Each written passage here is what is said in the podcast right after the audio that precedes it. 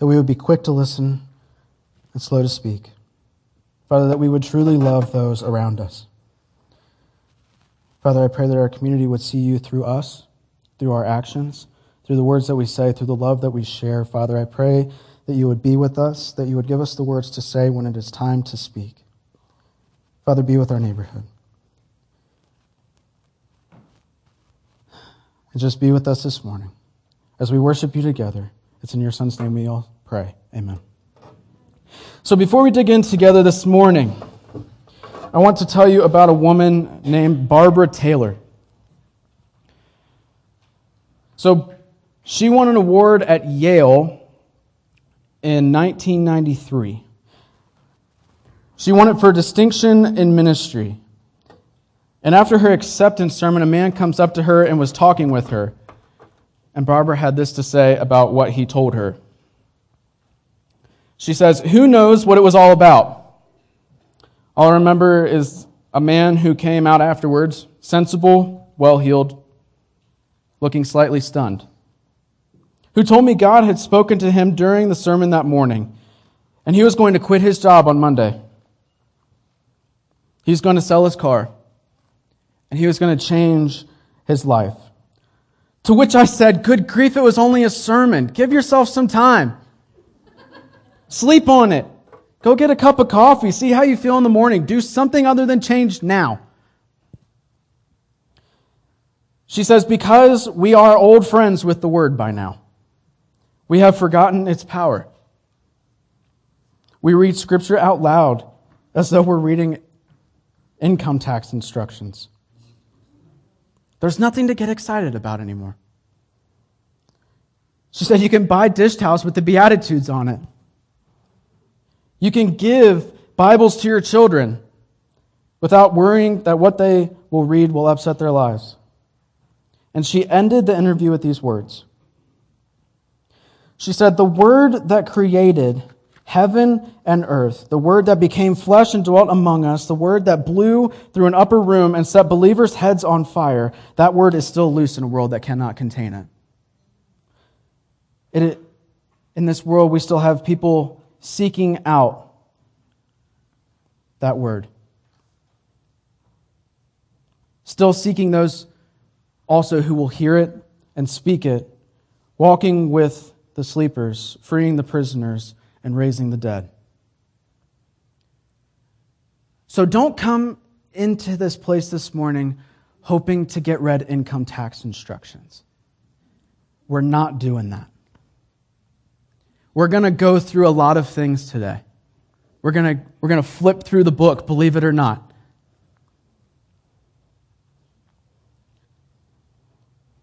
Just like Barbara said, the words on these pages are not just words. They're history, they're life, they're truth, they're everything. All of this happened. The people that are in this book are real people. So let's read this book this morning like it holds the power that we say it does and that it says it does. So this morning we're going to be in Matthew chapter 5. We're going to be on page 969 if you're using the Bibles in the pews in front of you. And also, if you would like to take this Bible, feel free to take it. If you've got somebody you know that you would like to give this Bible to, take it. But I'm going to be reading out of this Bible this morning that we all have in front of us. And there'll also be the words up on the screen as well. We'll be going through verses 1 through 12, which are also known as the Beatitudes. The word beatitude literally means blessing. So we're just going to read through some blessings that God promises us. So we're going to be in Matthew 5.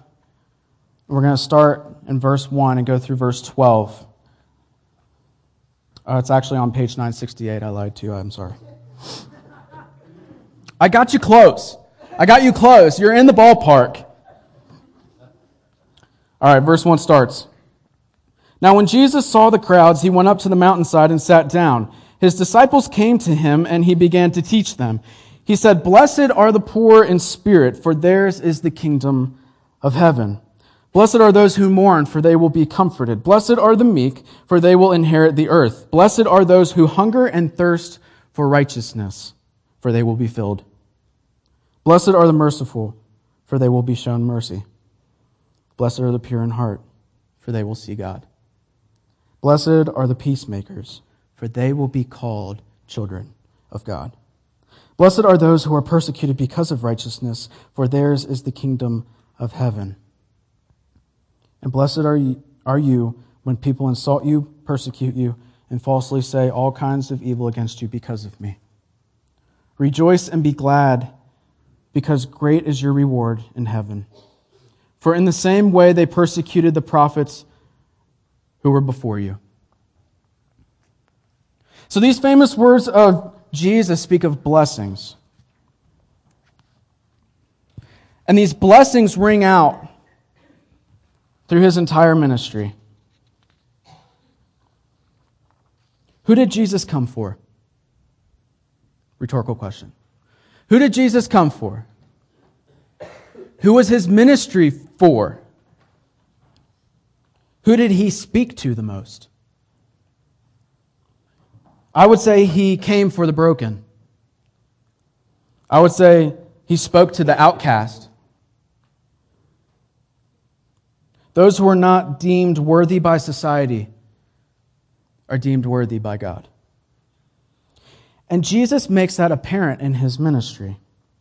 And everything he does, it's geared towards those that do not deem themselves worthy because society has told them that they're not.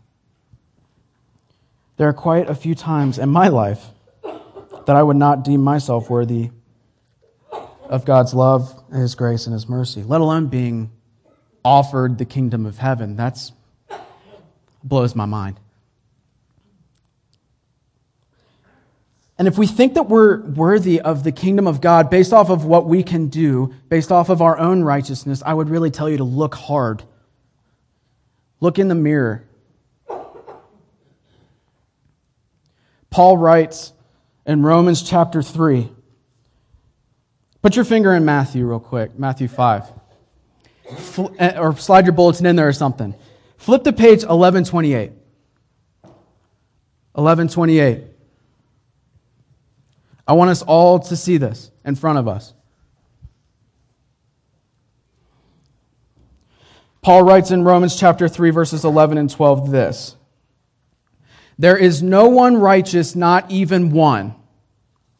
There is no one who understands, there is no one who seeks God. All have turned away. They have together become worthless. There is no one who does good, not even one. Not even one person is, is righteous by themselves. There's nothing, no deed that we can do. There's no miraculous thing that we can give to someone that deems us worthy that deems us righteous because of us. There's not even one. And the people who are hearing this teaching by Jesus in Matthew 5 are a mixed crowd. But Jesus decides to step on all of their toes, not just one. He makes it very clear what he has to say during this passage. Those who thought that they were righteous based off of what they did, worldly and societal achievements that they could have. They're getting an earful. In this world that favors and promotes power, wealth, and societal status, Jesus is completely flipping this worldly kingdom upside down. Those who let their worldly status get in the way are seeing that they are truly blind. Because God's favor is found among the powerless. God's favor is found with those without resources. They think more highly of themselves than they ought to. Anybody ever been there? Anybody ever think that they're great? And then five minutes later, they mess up. I did it this morning twice. I'm like, man, I'm so great. I just hope my thoughts make sense. But they think more highly of themselves than they ought to because no one is righteous, not even one. No one is righteous by themselves. Listen, don't let things get in the way of what truly lasts. Because that's really easy to do. We get wrapped up in a car and then we wreck it. We get wrapped up in a house and then it burns down. We get wrapped up in a lot of things and then they just go as quick as they come. But Jesus never goes. God never leaves. He is faithful forever. And the people in this crowd that Jesus is speaking to are not really ready to hear this. They're not really ready to hear these words that we just read. They aren't ready for a teaching that says the lesser are greater, really. Listen to me when I tell you the lesser are greater. I'm being honest. They're waiting for Jesus to say, powerful are going to get it all. The righteous are going to get it all those who are righteous by themselves. Let me give you an example. In Matthew chapter 5 verse 3 it says, "Blessed are the poor in spirit for theirs is the kingdom of God." What does that mean? What does that mean? These people are really expecting to hear, "Blessed are those for who are in power, for theirs is the kingdom of God." There are some among them who are ready to hear, Blessed are the sons of Abraham, for theirs is the kingdom of God. But Jesus doesn't say that. He said, Blessed are the poor in spirit, for theirs is the kingdom of God. What does that mean? I used to think it, hap- it meant what happens during Monopoly. Anybody here like the game Monopoly? You all are sinners and you need to repent.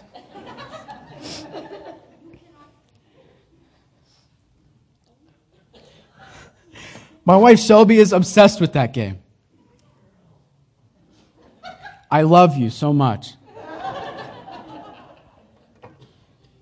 Every time somebody says that they want to play a board game, Shelby immediately shouts out, Monopoly! And everybody cringes in the room.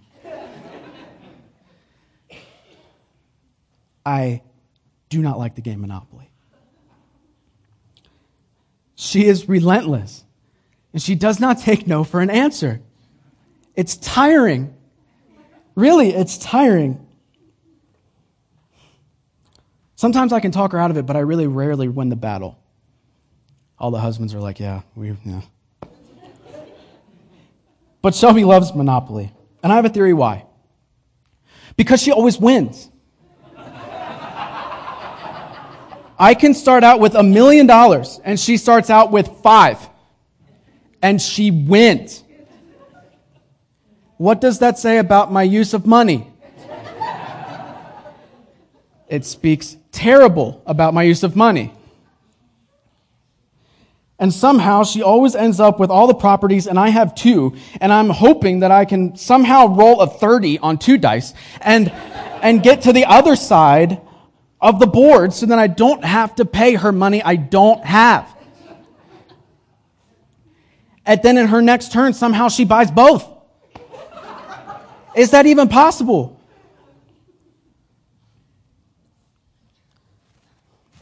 She will even go to lengths. I, I promise, sweetheart, I'm almost done. She will even, see, the preacher's got to preach. She will even go to lengths of letting me borrow her money so then she can get it back. Who does that? And I'm like, yeah, this is what the poor and suffering we're going through. This is the poor in spirit. I have none now. Thank you, sweetheart. And by the time, By the time Shelby's like, okay, I'm done. I'm trying to keep my mind positive because she's my wife and I love her. Anyone ever been there after Monopoly? Oh, come on, have some courage. I just stood up here and poured out my whole heart. Raise your hand. Honestly, I've heard that the new slogan of that game is tearing families apart since 1935. but, anyways, I digress. It is these times that some of those people are facing, but they're not the poor in spirit. They may feel defeated, but they're not the poor in spirit. They don't feel like the poor in spirit is that you don't feel like you're worthy of the love of God. You're not worthy of what is offered. And sometimes it's not just poor people that feel that way. Sometimes people with material things can they get there too. They just have to get out of the way of their own possessions and admit and realize who they truly are, which is a broken person. But for the majority in this crowd, they believed in self righteousness. And Jesus comes up to them and he sits in front of them and says, Actually, really, it's for the broken people. It's not for you. He says it's for the broken people, not just those that are done with the Monopoly game, but actually the broken people. It's for those who are so poor that they must beg. The kingdom of God is for the people who realize how broken they are and that they cannot achieve righteousness by themselves. Amen. Those are the poor in spirit. Jesus didn't say Pharisees. He didn't say Jews. He didn't say people who have done the best that they can or who is best based off of what society says is best. He says it's broken people. Those are the ones that inherit the kingdom of God because they rely on Jesus.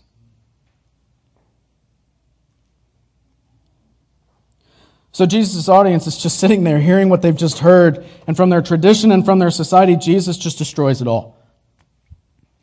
Their society says you're righteous based off of how much you get, how much you do, what you have. Not the case.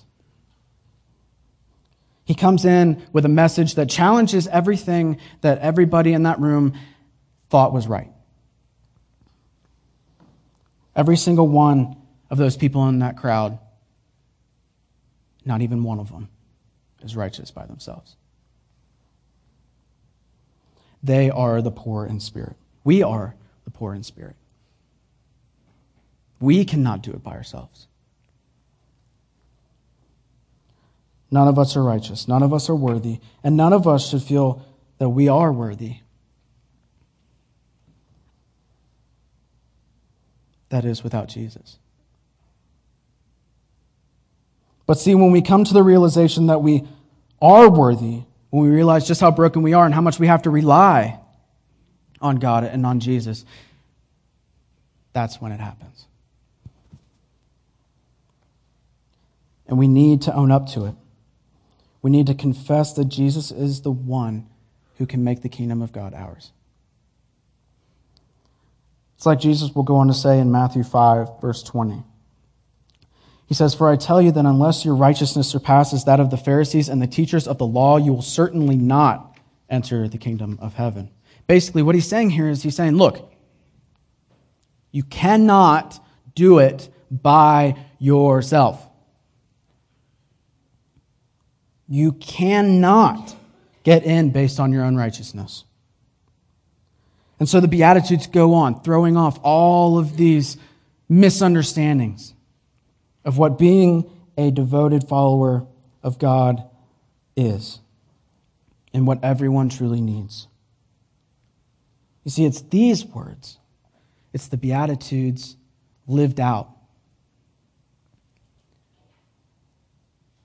that get, basically, that get Jesus killed. This upside down king. I mean, besides him saying that he's the Son of God and he's the Messiah, that helped. But But flipping the entire pyramid doesn't help him. Turning upside down this pyramid of righteousness that was held up by society does not help him. The constant lessons on what being a devoted follower looks like, as well as how he showed these in his own ministry. So let's look at some things. Let's look at some scripture. I told you all we'd be flipping through here. I better get on it. But stay in Matthew 5. Keep that. Keep that. Because we're going to go back to it. All right, who's ready to dig in? Let's go. If y'all are ready, say amen. Let's go. Amen. All right. So Matthew 5 verse 4 says, Blessed are those who mourn, for they will be comforted. Go to Psalm 34, which is on page 554. I promise it's on that page. On 554 is Psalm 34, verses 17 through 19. See, I did it again. I flipped to the wrong page. I do that a lot. Okay, verses 17 through 19 says, The righteous cry out, and the Lord hears them. He delivers them from all of their troubles. The Lord is close to the brokenhearted and saves those who are crushed in spirit. So not only does God comfort those who are hurting, but he tells us to as well. For when we comfort those, we will be comforted as well. We are told that it is a part of holding this net that Jason talked about last week. Doing this is a part of holding that net for people who need it. People who need, who are falling and need the help. This is a part of holding the net. We are told that we are supposed to hold this net because if you hold it, then when you need it held, they'll hold it for you. It is our obligation and our calling to hold this net and catch them and comfort them. Matthew 5, verse 5 says, Blessed are the meek, for they will inherit the earth. First of all, in order to be meek, this is what it means. It does not mean that you are a weak person. I always made that because meek and weak are kind of they sound the same. That's how my mind works. Oh, that sounds like weak. But it's not. Meek means a willingness to submit and work under the proper authority. So in Psalm 37, verse 11 on page 557, didn't make you go that far.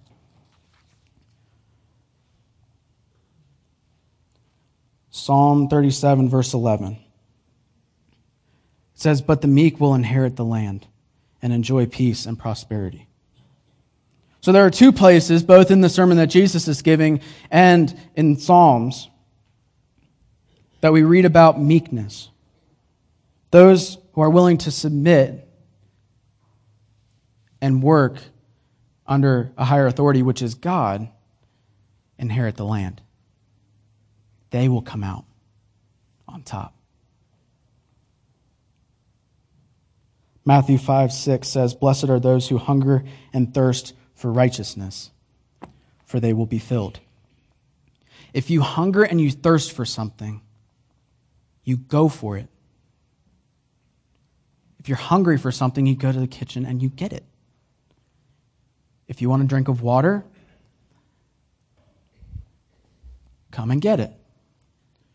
But you have to come, you have to go and get it. You have this desire for it, which m- propels you to go and get it. Everywhere you look, if you hunger for and thirst for righteousness, everywhere you look, the grass is greener on the other side. It's always greener than where you stand. And you long for that other side. You want to get to that other side. You can't hold it in. You have to go for it. If we keep doing the same things that we're doing and we're not finding the fulfillment, we're really just tilting back glasses of air hoping there's water in it. We deceive ourselves. C.S. Lewis said, If I find in myself a desire which no experience in this world can satisfy, chances are I was probably made for another world.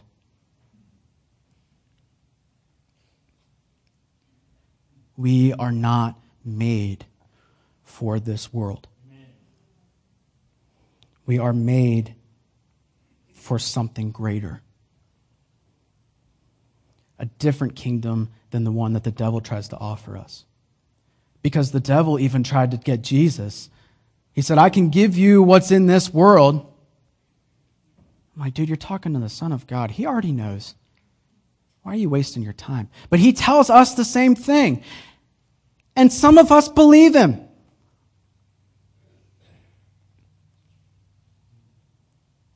There, there is a better kingdom than this one. Matthew 5, 7 through 8 says, Blessed are the merciful, for they will be shown mercy. Blessed are the pure in heart, for they will see God. John Piper said, The key to becoming a merciful person is becoming a broken person. You get the power to show mercy from the real feeling in your heart that you owe everything you are and have to sheer divine mercy. What does that mean? That means we show mercy because we were shown mercy. God showed us mercy. Did we deserve it? That's non rhetorical. Did we deserve it? No. But He did it anyway.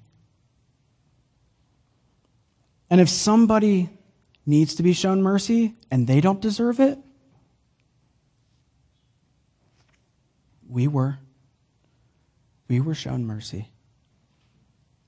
Show them mercy anyway. Matthew 23 on page 991, verses 25 through 26. Says, Woe to you, teachers of the law and Pharisees, you hypocrites! You shut the door of the kingdom of heaven in people's faces. I'm making sure I'm reading the right thing. I'm not. 23. Woe to you, teachers of the law and Pharisees I'm really sorry, guys. I promise I was prepared. Oh, that's the one I'm looking for. Woe to you, teachers of the law and Pharisees, you hypocrites. You clean the outside of the cup and di- I told you I'd find it. You clean the outside of the cup and dish, but the inside are they are still full of greed and self-indulgence. Blind Pharisee, first clean the inside of the cup and the dish, and then the outside will also be clean. The aim of Jesus is not to reform the manners of society, but to change the hearts of people to reform society. Come on, amen, somebody. The aim of Jesus is not to reform society solely, but it is to reform our hearts so that then we will reflect that change and it will change society. That is the aim.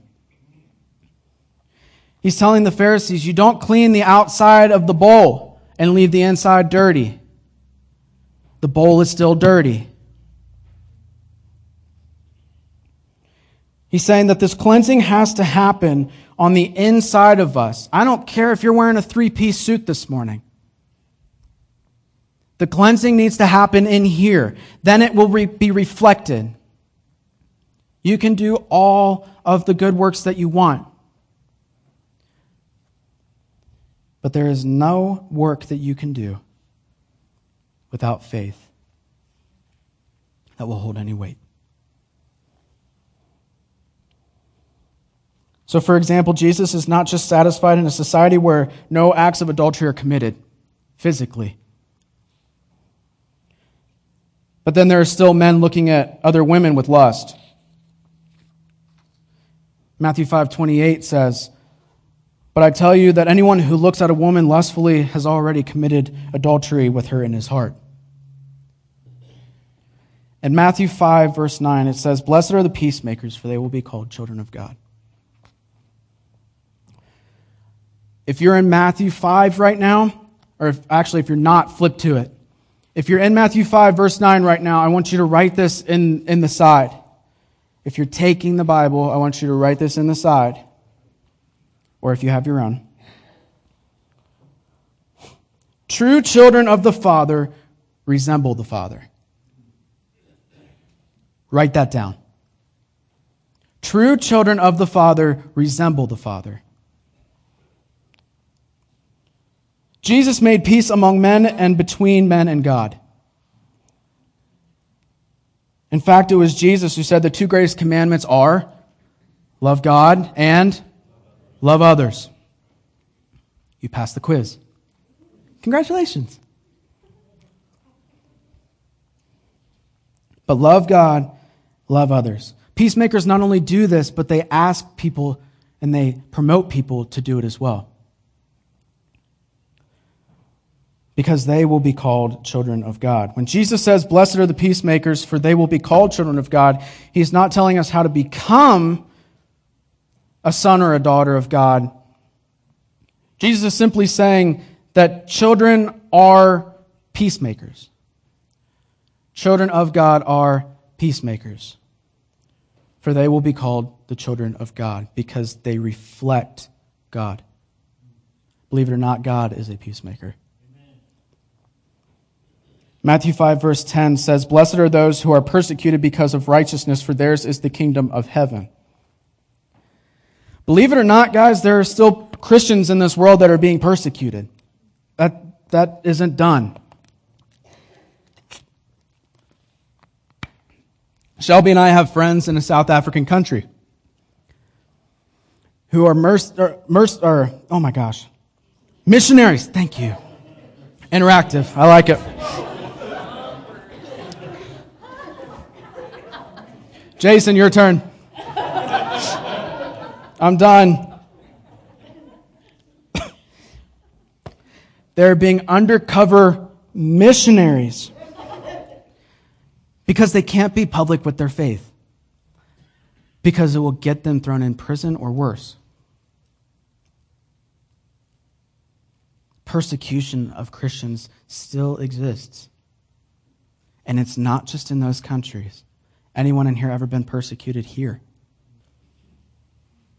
Anyone at their job ever been persecuted? Anyone ever been persecuted by a stranger before?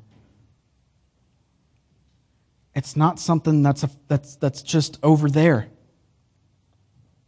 Persecution still happens.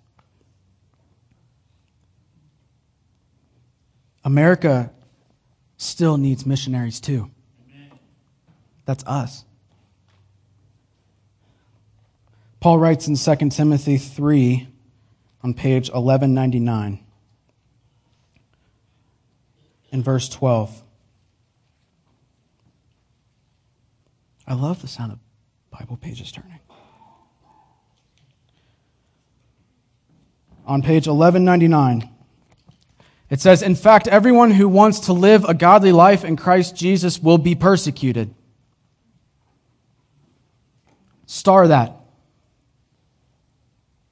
So it's not just limited to other countries where Christianity is illegal, it's here also. But when you are being persecuted, and it's hard, and it hurts, just know that you are blessed because of it. You are blessed because theirs is the kingdom of heaven as well. In Matthew 5 12 through 13, 12 through 13, it says, Rejoice and be glad because great is your reward in heaven. For in the same way they persecuted the prophets who were before you. You are the salt of the earth. But if the salt loses its saltiness, how can it be made salty again? it is no longer good for anything except to be thrown out and trampled.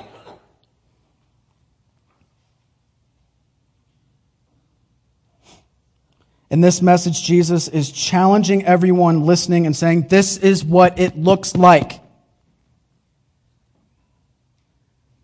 And if you do it right, you're going to be blessed because of it. What you thought isn't what it is, but I'll tell you what it is. And you're going to be blessed because of it. Jesus off or yeah, Jesus offers blessings from God because we live a life like this. We will be blessed if we do what this says. We will be blessed. Troy read last week Matthew 5 13 through 16. said, You are the salt of the earth, but if the salt loses its saltiness, how can it be made salty again? It is no longer good for anything except to be thrown out and trampled underfoot. You are the light of the world. A town built on a hill cannot be hidden. Neither do people light a lamp and put it under a bowl. Instead, they put it on its stand, and it gives light to everyone in the house. So, what do we have to do to be this salt and this light?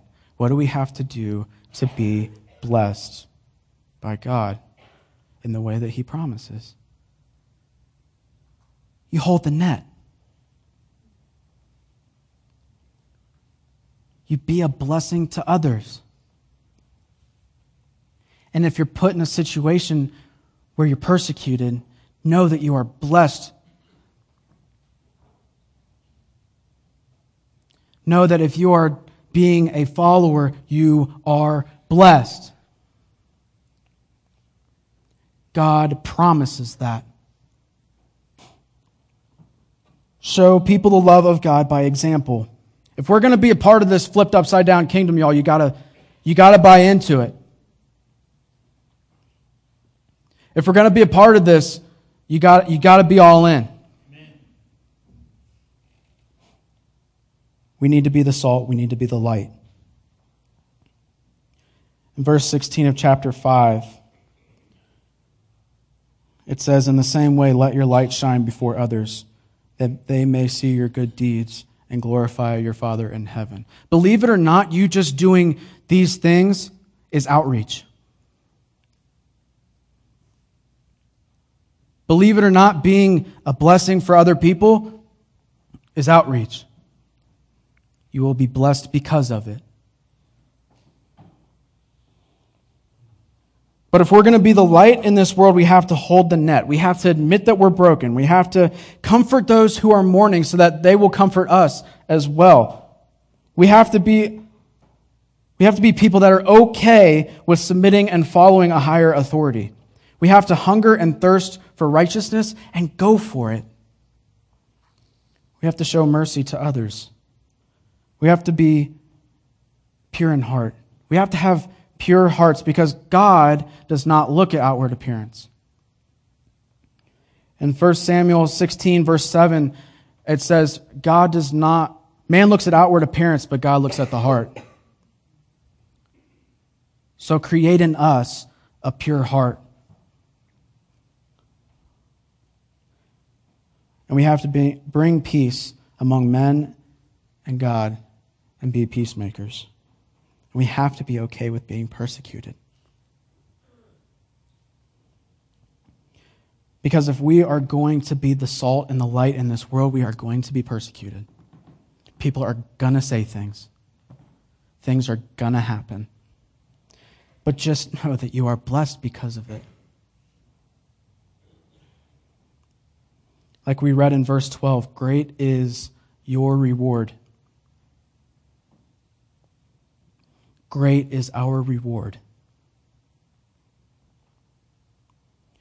So, if I can offer any advice this morning, it's this keep your eye on the prize. Because it's really easy to live in a different way. There are a lot of situations where it's easier and you can be okay with this kingdom. But I'm telling you, it's not going to last. You can read in this book, it's not going to last forever. The kingdom of God will last forever, I can tell you that. We are promised by God. Don't settle. Don't get caught up in it. Don't think that what society says is always correct. This isn't the best that there is. But there is something better that we have through Jesus. And if we are salt and light in this world, we will be blessed because of it.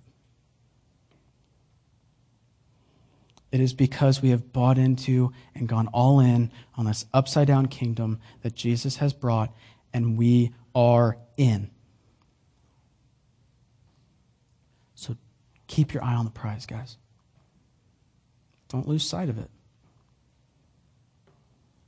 All right, let's pray. Father, we see more and more hard times in this world. But thank you for the opportunities that you give us to be the salt and the light in that world. Help us to see people as you see them beautiful but broken at the same time. Keep us safe from the temptations that Satan wants to bring to us. Tell us the lies that we are not the light, we are not the salt. We can't do anything. But God, you say different. Help us to be the light in our neighborhood, God. Help us to be the salt in our neighborhood. A salt that keeps its saltiness but does not lose it. And I pray that people will grow closer to you because of us. I pray that people will find you because of us. Father, place us in situations where we can be that light and that salt. And Father, bless us as you have promised. And it's in your Son's name we pray. Amen.